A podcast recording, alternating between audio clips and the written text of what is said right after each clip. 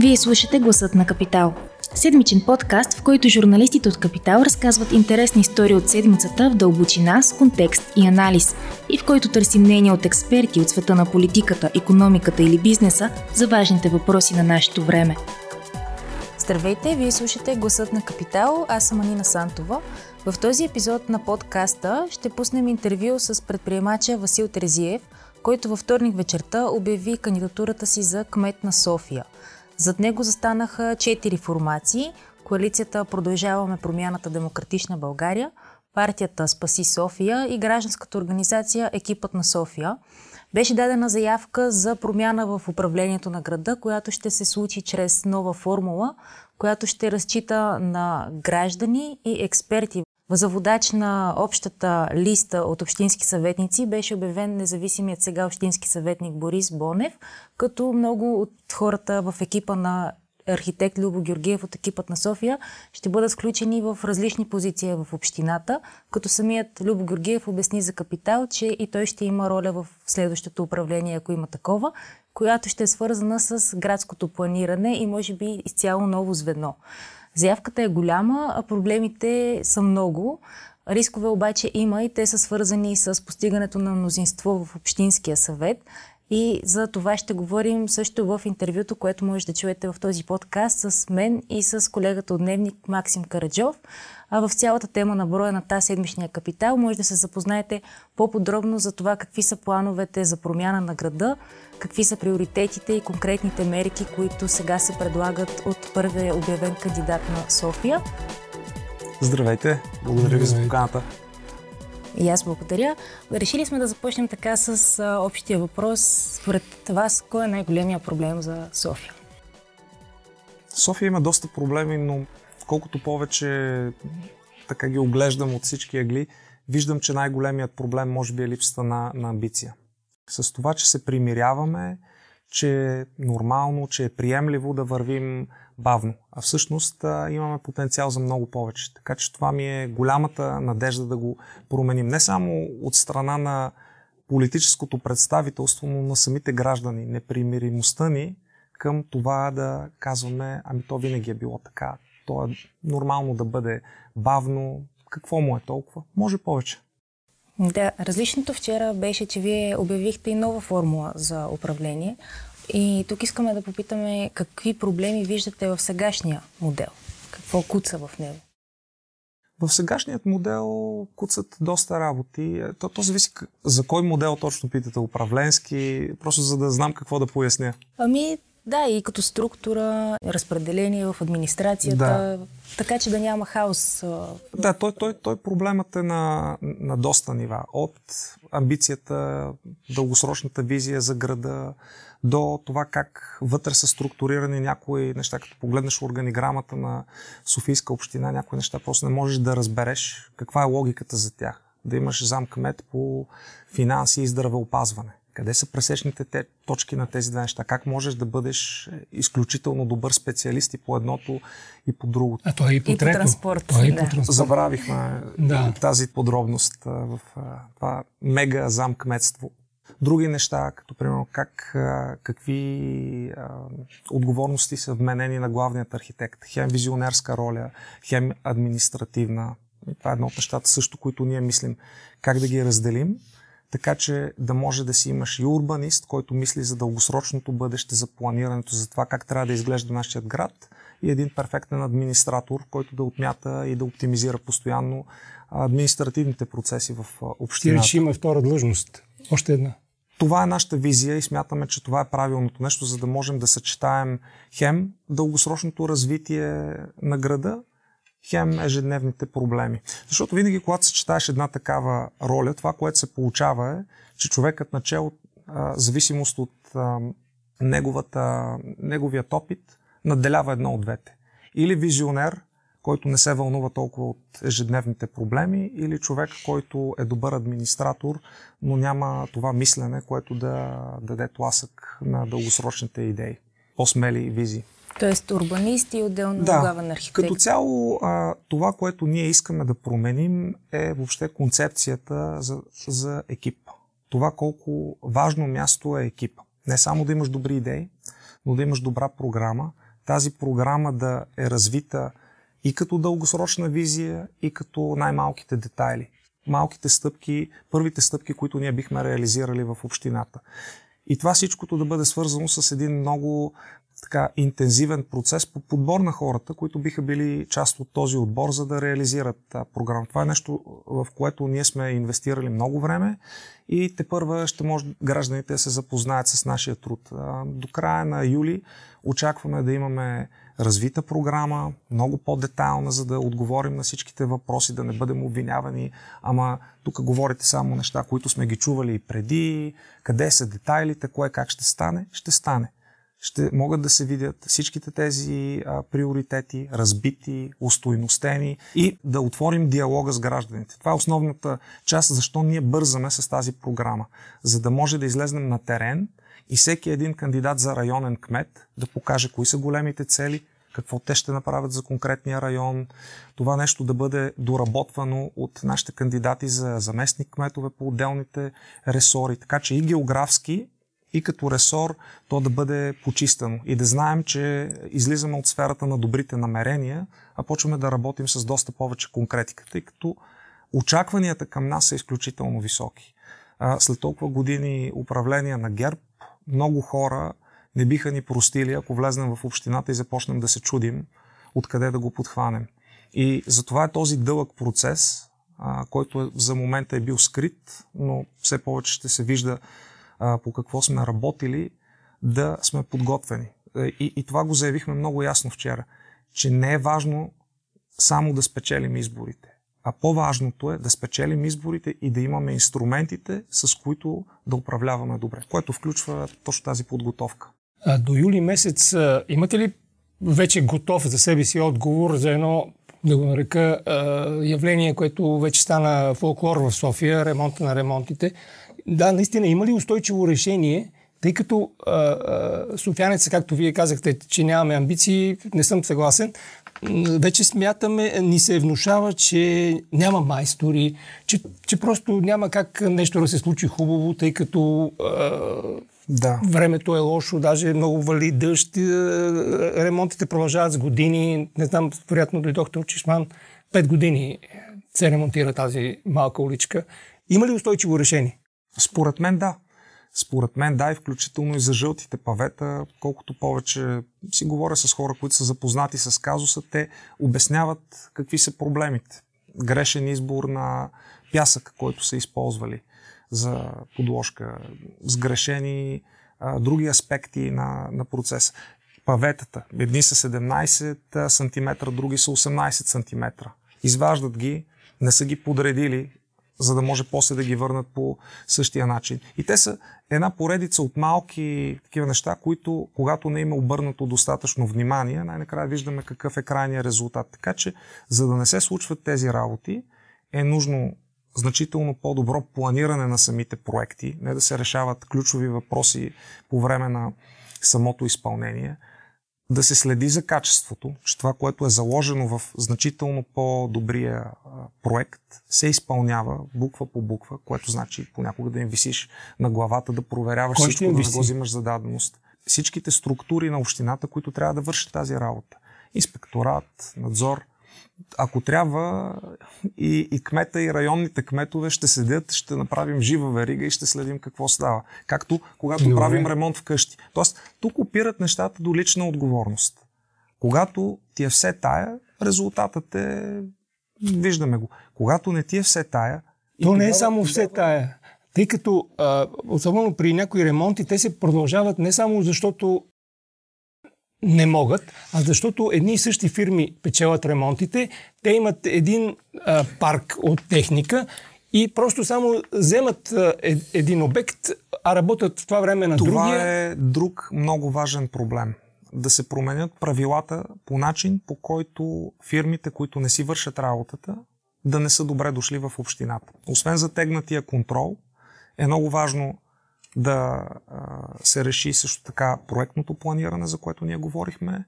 Това фирмите, които системно не се справят, просто да бъдат наказвани, както работи в застраховането, както работи в много други области. И последно е глобите и наказанията да бъдат съразмерни с големината на проекта. Не може да ти бъде възложен проект за няколко милиона и глобите за неизпълнение да бъдат 50 хиляди лева. Ти каква сметка имаш да, да го изпълниш с необходимото качество и в необходимия срок, когато то почти не го усещаш това наказание. И не влизаш в никакъв черен списък и живота продължава по-старому. Всичко това, което вие обяснявате, а, минава през обществените поръчки, mm-hmm. а, които са така най-жилавия инструмент, може би, за, за корупция в общината. А, идвате от а, бизнес света и със сигурност знаете колко е важна конкуренцията. Как ще гарантирате да има равен старт за изпълнителите в общината. Така че този порочен кръг да спре и може би да не ви се наложи евентуално да работите да. с същите фирми. Най- най-ключовата дума е прозрачност. Когато имаш прозрачност, за това какво е заданието, кои са допуснатите фирми, как се менажира целият процес, какви са били причините да бъде избрана дадена фирма пред, пред другите. И това е пред очите на гражданите и те могат да го, да го видят, да задават въпроси. Тогава това много изсветлява нещата и намалява възможностите за злоупотреби. И, и е въпрос на политическа воля. Има технологични решения, които да, да позволят. Не, това не е проблем, който го има само у нас. Въпросът е на политическа воля да се вкара прозрачност. Защото прозрачността е най-доброто лекарство за всякакъв вид злоупотреби и корупция. На прозрачност разбирате ясни задания и условия. Ясни задания, ясни условия, за да може хората да са убедени, че те не са писани, за да бъде спечелено от конкретна фирма, да не е направено по начин, по който се появява само един кандидат да извърши проекта. Неща, на които сме свикнали. Когато, когато има много очи, които гледат към обществените поръчки, към финансите на общината, тогава и гражданите първо имат средствата да го правят и второ са образовани за какво да гледат, тогава аз мятам, че много ще дигнем обществения качествен контрол. Има един друг проблем, който а, като че ли се избутва към следващия мандат. От мандат мандат. А, Само един ли? Ами не, той е много сериозен. А, става въпрос за неотчуждените частни имоти в, на публични места, който така ще ви виси със страшна сила следващия мандат, тъй като се знае вече, има частни улици, има много частни имоти в Южния парк, къде ли не, и се казва, че няма пари.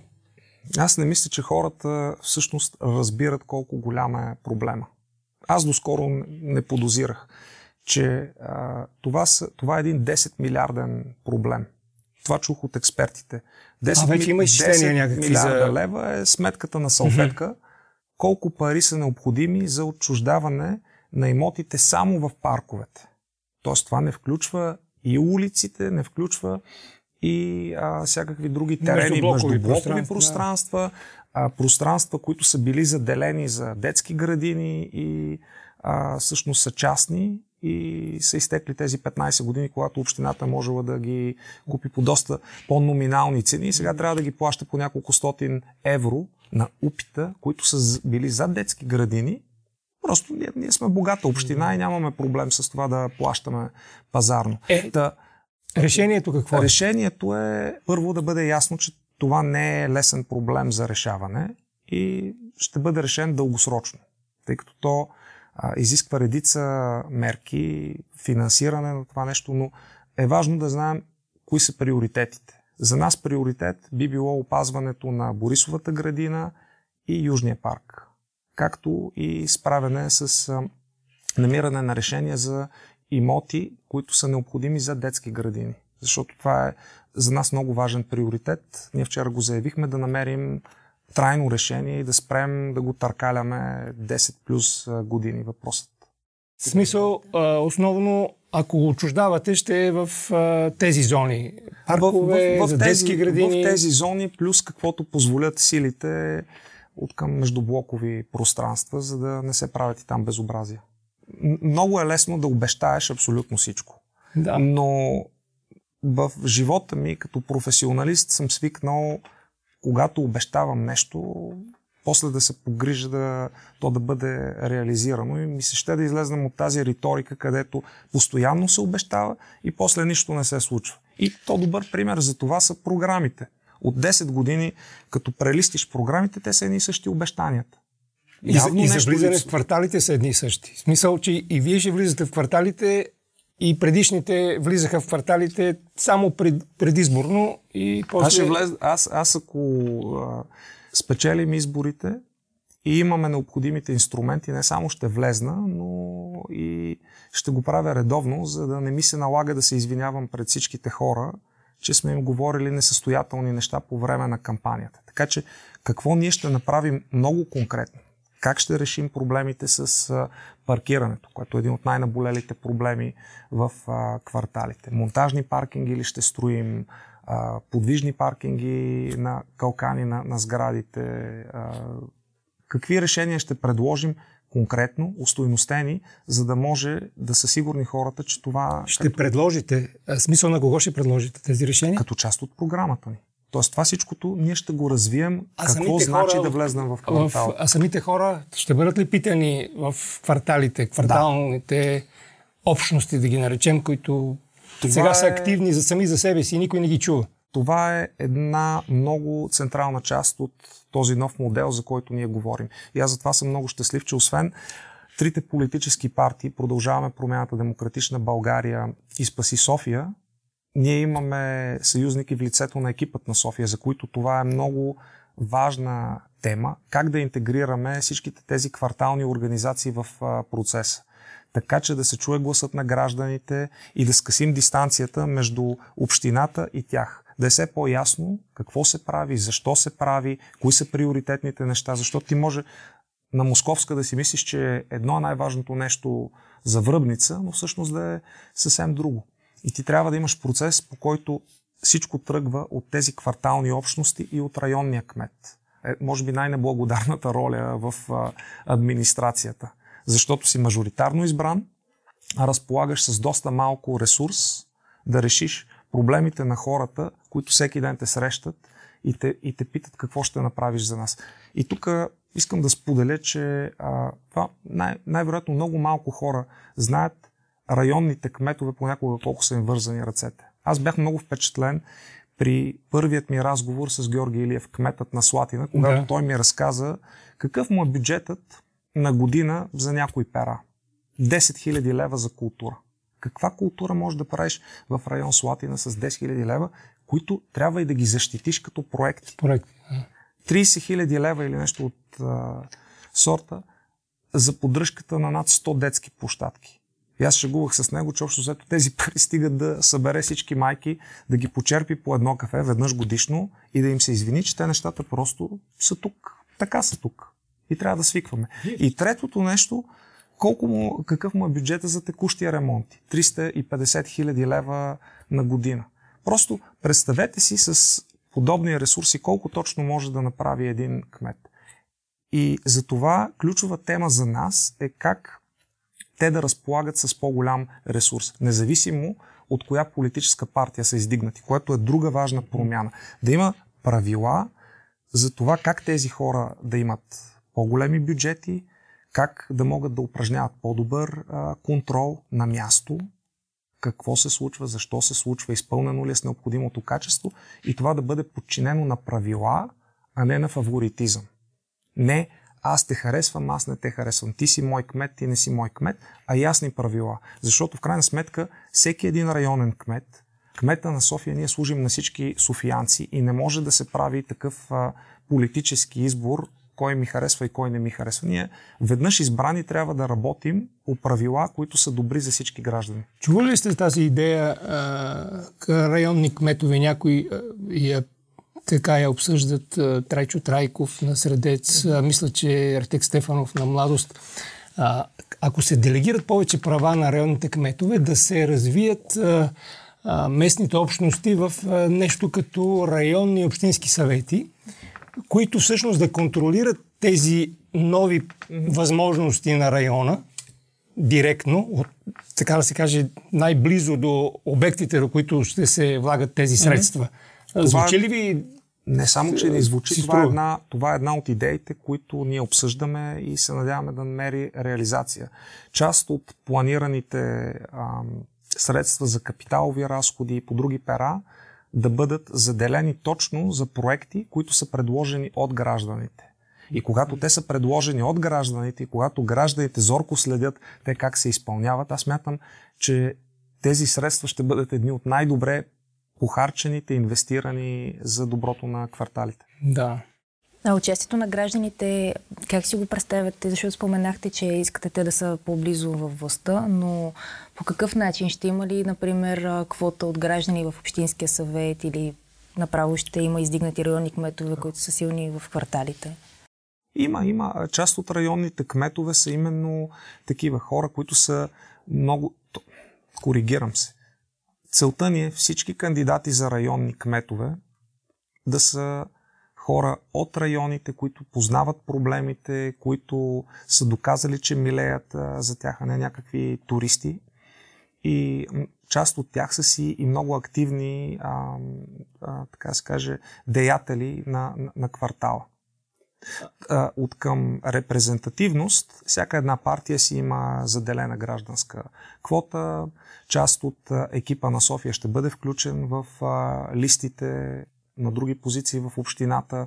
Другото нещо, което ние, по което ще работим е темата за дигитализация, за скъсяване на дистанцията между общината и гражданите. Така че, използвайки различни средства, да знаем кое е важно за гражданите, кое е по-приоритетно от други неща, да можем ние да комуникираме като община, кое е възможно, кое не е възможно, защо. Тоест, този диалог е много важен и е ключово за нас, Община София, да успеем да я, да я прекроим, така да се каже, от една от най-непрозрачните общини в България да стане община за пример.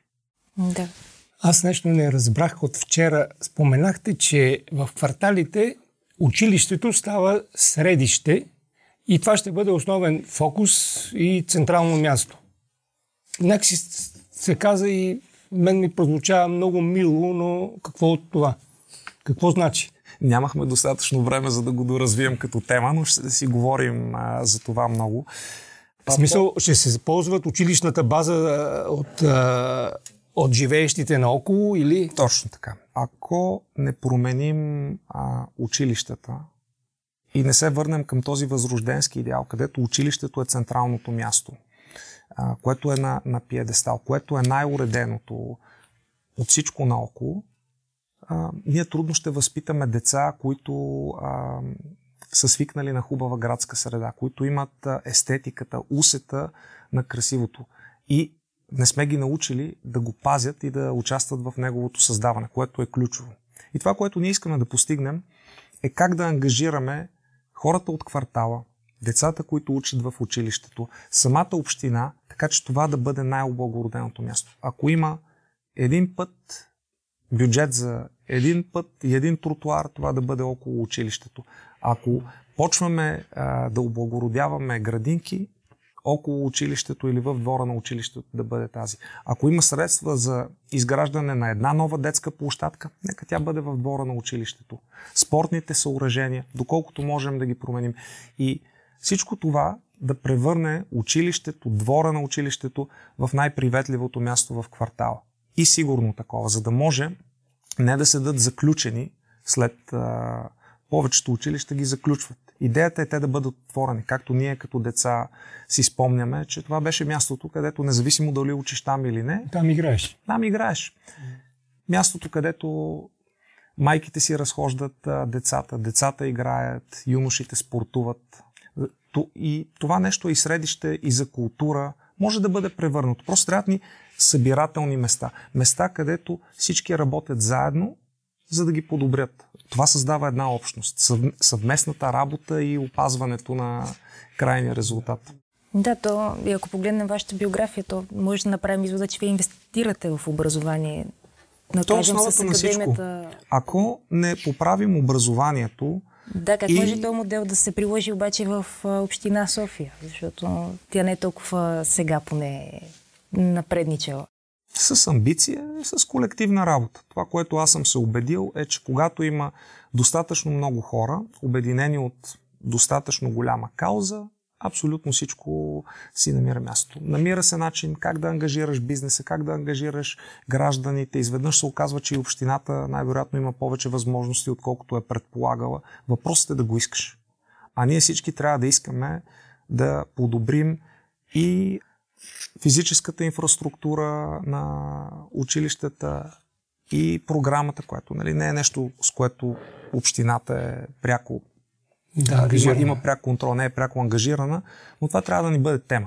Защото ако ние не поправим всичко свързано с образованието и с изграждането на нашите деца, проблемите, които виждаме около нас, те ще продължават да се репликират. Да, а втория приоритет бяха детските градини. Да. Но това е пак е обещание, което ние си спомняме вече 10 години, слушаме от а, настоящия кмет на София. Какво е решението, което вие предлагате и дали общината ще продължи все така да зависи от правителството за финансиране? И днеска Бойко Борисов припомни за Да. това. Общината ще продължава да зависи от а, правителството, защото от 2,3 милиарда бюджет, мисля, че толкова е цифрата, собствените приходи са 800 милиона. Милиард и половина са делегирани бюджети. Тоест ти със сигурност трябва много да работиш с централната власт по много теми. От топлофикация до транспорт, до редица други големи инфраструктурни проекти. Но ако това ни е приоритет, ще му намерим. Аз сутринта в... А, преди време говорих а, в нова телевизия за тази тема, а, по тази тема и изразих моето искрено очудване от това защо е толкова трудно. Как може да се построят десетки сгради на една и съща улица за една година, а не можем да построим а, 50 детски градини за 4 години? Къде е този... защо е толкова трудно? И Имате ли обяснение? Смисъл, има ли решение Чул на съм, това? чул съм много, много обяснения.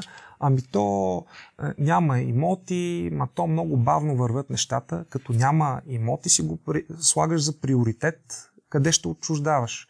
Ако трябва да мислиш альтернативни решения, ги мислиш. Какво можем да направим с бизнес? Огромни сгради. Окей, те няма се казват детски градини, но ще са детски центрове, както ние имахме в Телерик за нашите служители. Работиш с бизнеса, за да осъзнаят какъв е проблема и как могат да го, да го решат и защо е добре за техните служители.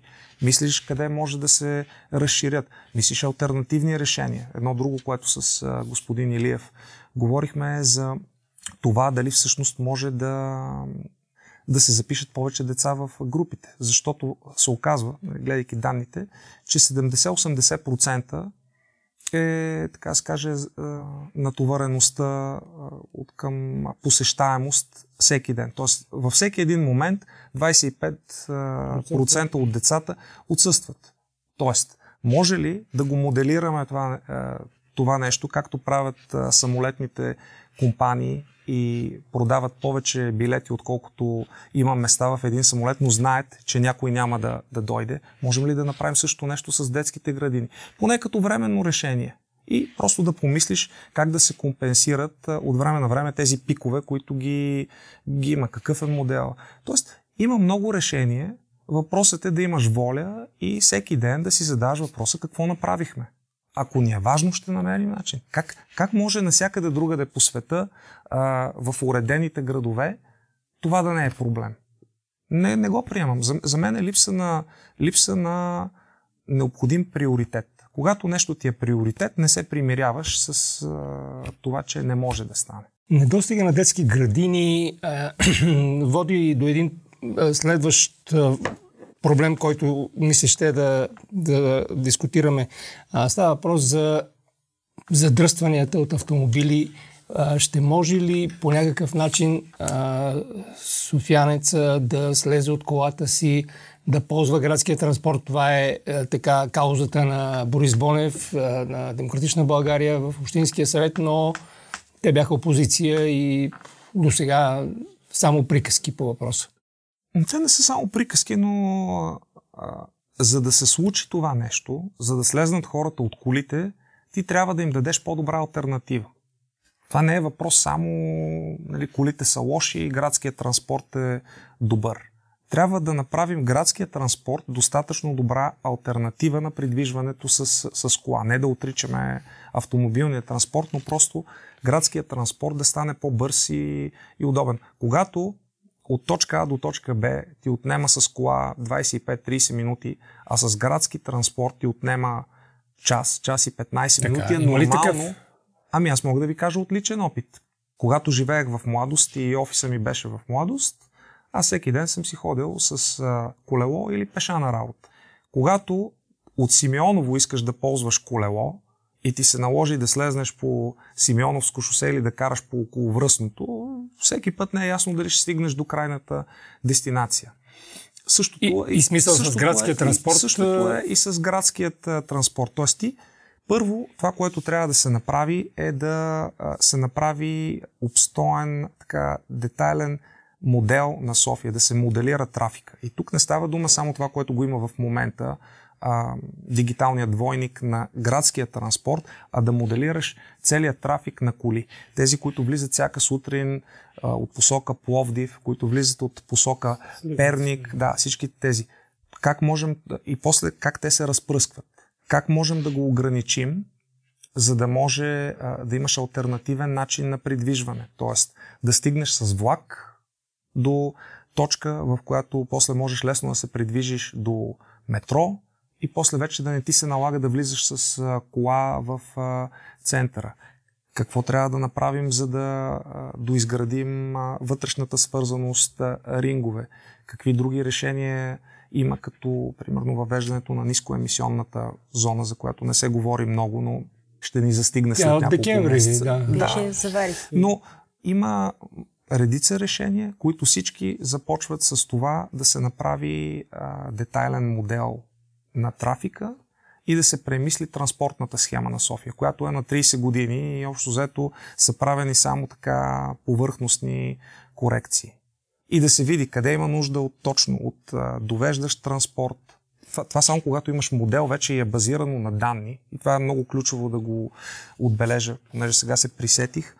А, част от философията ни е да започнем да стъпваме на данни. Не само да ги събираме, но те да бъдат вплетени в а, взимането на решения, за да можем не да се борим на базата на мнения, а на базата на данни. Ами, аз се питам как ще го направите след като а, идеята за валидирането а, беше задължително с глоба, а за, точно заради това да се събират данни за а, потока от хора в подадени линии на градския mm-hmm. транспорт. Това обаче отпадна, тъй като се реши, че идват избори, между нас казвам, местни и управляващото мнозинство свали този, тази глоба. Тя беше 3 лева и сега всъщност не се събират данни от, тъй като хората не е задължително да се валидират. Той на думи е задължително, но не се глобява и едни го правят, други не. И реално не се събират данни. Като, като цяло от СГМ има страшно много данни. Въпросът е и от СГМ, и от а, всички други участници в транспорта и трафика на, на коли това нещо да бъде вкарано в един модел, защото ти не можеш да, да ги гледаш а, като, така се каже, а, самостоятелни бойни единици. Те проблемът ти е да се придвижиш от точка А до точка Б. С колело, с тротинетка, с а, а, метро. И това е една от големите а, теми, а, свързана с а, градския транспорт, че в момента той е много фрагментиран. Ти имаш няколко оператора, всеки един, който малко или много се конкурира един с друг, вместо абсолютно всички да мислят как да бъде предложена максимално удобна услуга, така че този, това време за придвижване от точка А до точка Б да се, да се скъси. Да се координират. Всичките тези звена да предоставят а, стойност за крайния клиент и да са конкуренция на колите. Не едно с друго, а конкуренция на, на колите. Това значи ли като идея да се е, обединят в някаква степен тези няколко транспортни оператора? Каквато идея има да. Борис Бонев. Да. Мисля, че по това нещо има консенсус, че това е правилният път, именно за да можем да а, направим така, че те да имат обща, обща идея, обща стратегия. Общ интерес. Общ интерес и да гледат на автомобилния трафик като на конкуренция. Понеже споменахте CGM или Центъра за градска мобилност. Да. А, това е някакси компания пример за, може би, по-скоро непрозрачно управление. А, виждате ли проблеми с сегашния модел и как според вас трябва едно общинско дружество, което се занимава с транспорт да работи, защото то е натоварено с задачата да инвестира в паркинги, които споменахте по-рано, също време не го прави и излизат на милиони загуби. Тоест, смятате ли, че има решение тази компания така да придобие едно ново лице. Да, и всичко започва с това да бъде направен обстоен одит, да се разберат състоянието на финансите на, на дружеството, а, как се разходват средствата и в последствие вече да се направи план за действие, как да го направим прозрачно. Тоест всичките общински дружества малко или много страдат от а, предизвикателствата на, на общината. Не са прозрачни. В момента ти трябва да се молиш да ти бъде дадена информация, вместо тя да бъде абсолютно достъпна и а, общината да чувства отговорност към тези, които реално са и дали средствата, които да, да разходва. И още един така въпрос за транспорта. А, какво мислите за идеята ЖП транспорта да се управлява заедно с метрото, да има някакси синхрон, както и връзката ЦГМ и, и метрото, която в момента липсва. Човек не може да види в телефона разписанията на двете как се съвпадат. Да. Според мен това не е най-важният отговор, кой би го управлявал. Въпросът е да се помисли как да се създаде а, най-правилното, а, най-добрата услуга за, за крайния клиент, а не да се прави на парче, защото доколкото разбирам, отново има възможност една част от а, проектите, свързани с а, ЖП линии, София като център и, и други за градски железници и т.н. прочее да не бъдат а, синхронизирани. Отново да имаме този проблем, с който се сблъскваме. 90% от нещата са направени много инвестиции и в крайна сметка липсват точно тези 10% връзка, координация, така че да стане цялостната услуга удобна. Защото много често започваме от инфраструктурата, а не от крайния клиент какво иска. Как се придвижват хората, как да им го направим по-удобно и после вече да видим какво липсва и къде липсва като свързаност. Да, проблема с колите минава и през непопулярни мерки. Ако mm-hmm. познатите ни решения са платени зони, считате ли да въвеждате такива, примерно в кварталите, по-големи рестрикции за автомобилите ли ще бъде посоката ви или по-скоро първо альтернативите, после ограничения? Принцип аз съм привърженик на балансиран подход и Вярвам в това, че ти трябва да си помислил за альтернативите, а не да караш хората да правят нещо, защото така трябва. Ако искаш да ги свалиш от колите, трябва да им предложиш достатъчно добра альтернатива. И после вече лека по лека да затягаш. Същото нещо е и с а, кварталите. Със сигурност а, увеличаването на, на, на зоните е нещо, което ще продължи. То е правилно. Хората от кварталите го искат. Въпросът е как най-добре да бъде направено, така че да бъдат защитени интересите на живущите, да е сигурно, че те имат места да си паркират колите, едната кола, поне. И после вече как да, да бъде а, решен проблемът с всички, които прииждат в квартал, защото това е голямото ни предизвикателство, че много от кварталите, те се изпълват с коли, които са приходящи и няма място за тези, които живеят в квартала да си паркират. А, вие казахте, че ако е удобен градския транспорт, хората а, биха го предпочели. Но един така пример, на Цариградско шосе при Интерекспо центъра има буферен паркинг за колите, които идват от посока Пловдив. Така. Uh-huh. Той е почти винаги празен, макар че там има метро, има метростанция.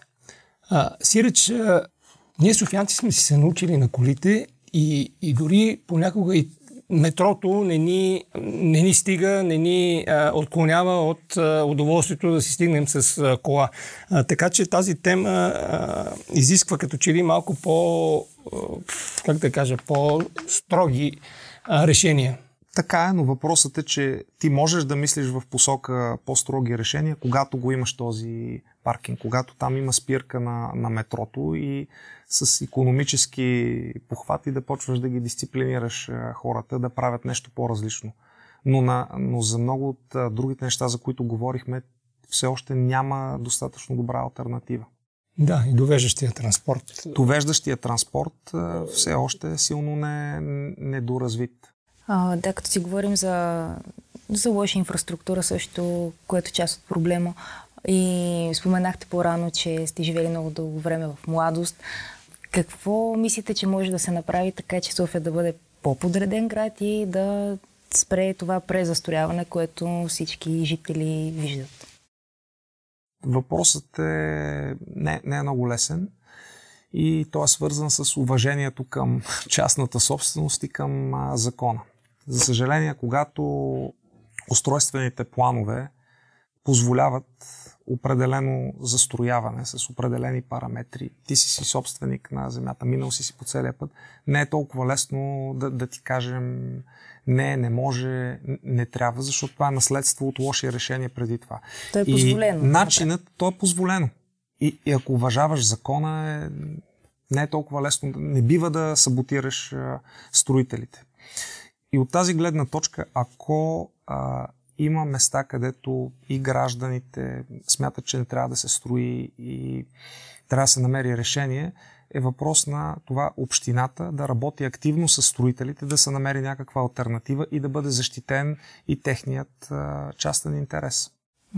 А, ако правилно се ориентира, мисля, че в следващия мандат а, ще се гласува и още устройствен план, където тези параметри могат да бъдат заложени.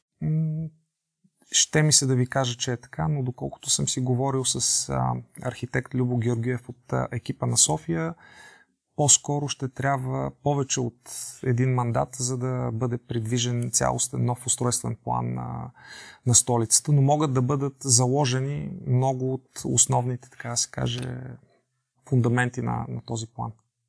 На къде би трябвало да се развива все пак София? Дали застрояването да бъде как да кажа, оплътняване на централните и южните части, както е сега, или това Борис Бонев на миналите предизборни кампании го лансира, развитие на северните зони.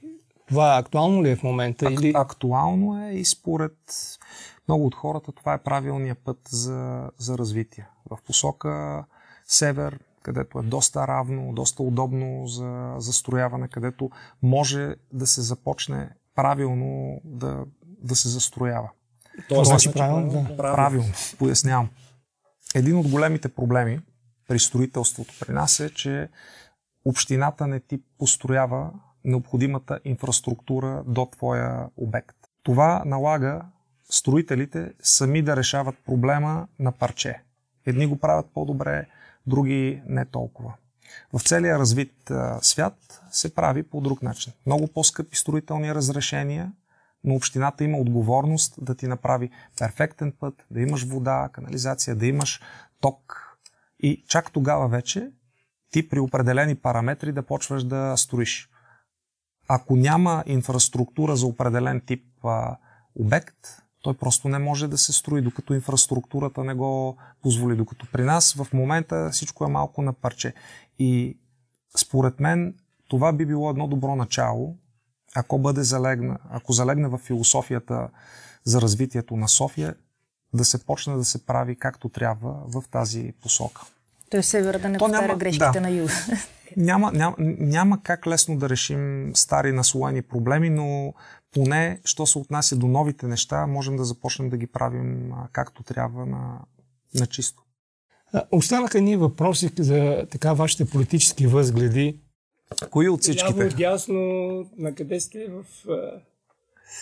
А, като, като човек от бизнеса, аз съм а, си доста десен в разбиранията ми за това как се изкарват парите, какво стимулира економиката, колко трябва да бъде голяма намесата на държавата в регулирането на, на бизнеси.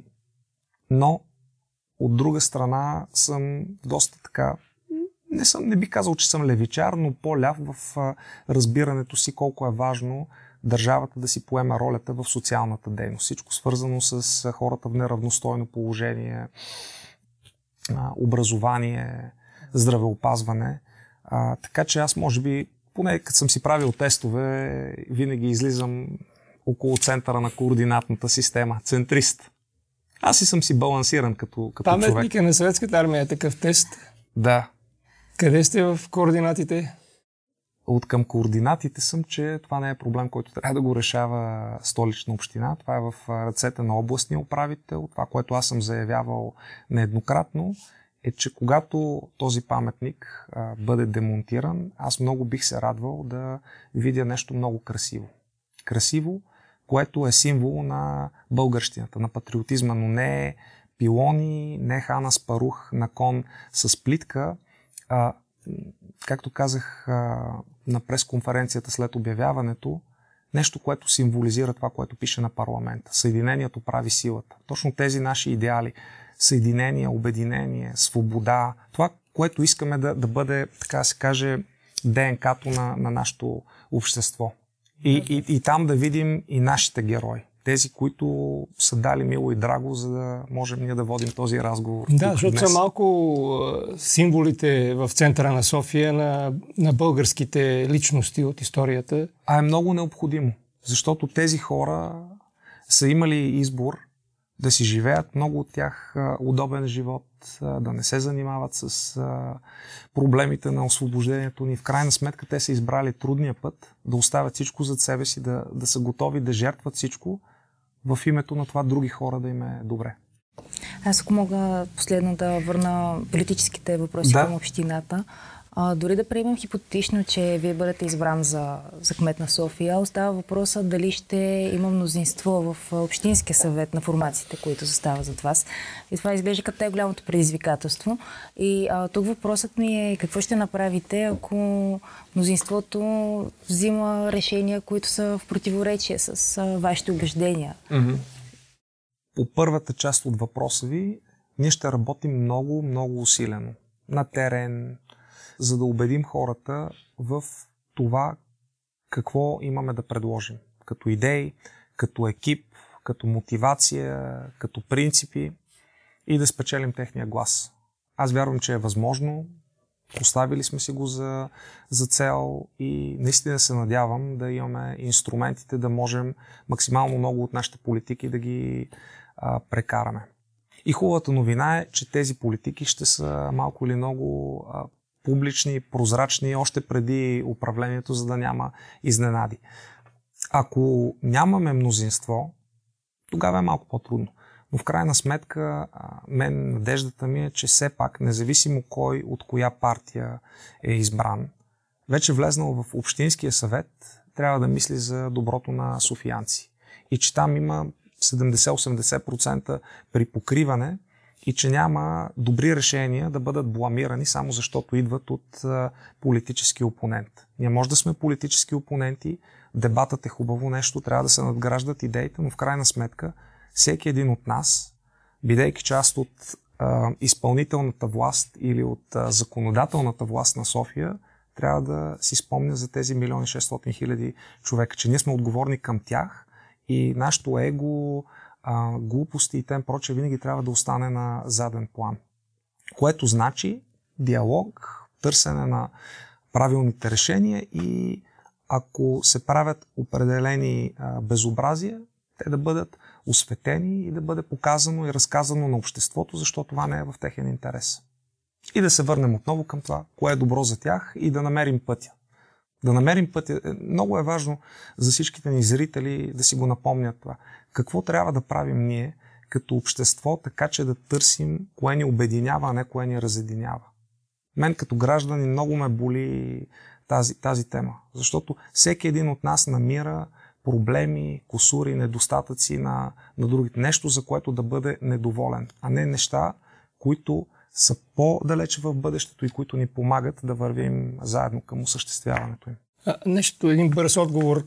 Кое ще е първото, което ще направите, ако ви изберат за кмет? Първия ден. Какво бихте Първия ден да се запозная с всички хора в а, общината, да се представим, да ги изслушаме, да ги чуем и Второто нещо, което ще направим е да ги запознаем с списъка от бързи решения, които правим.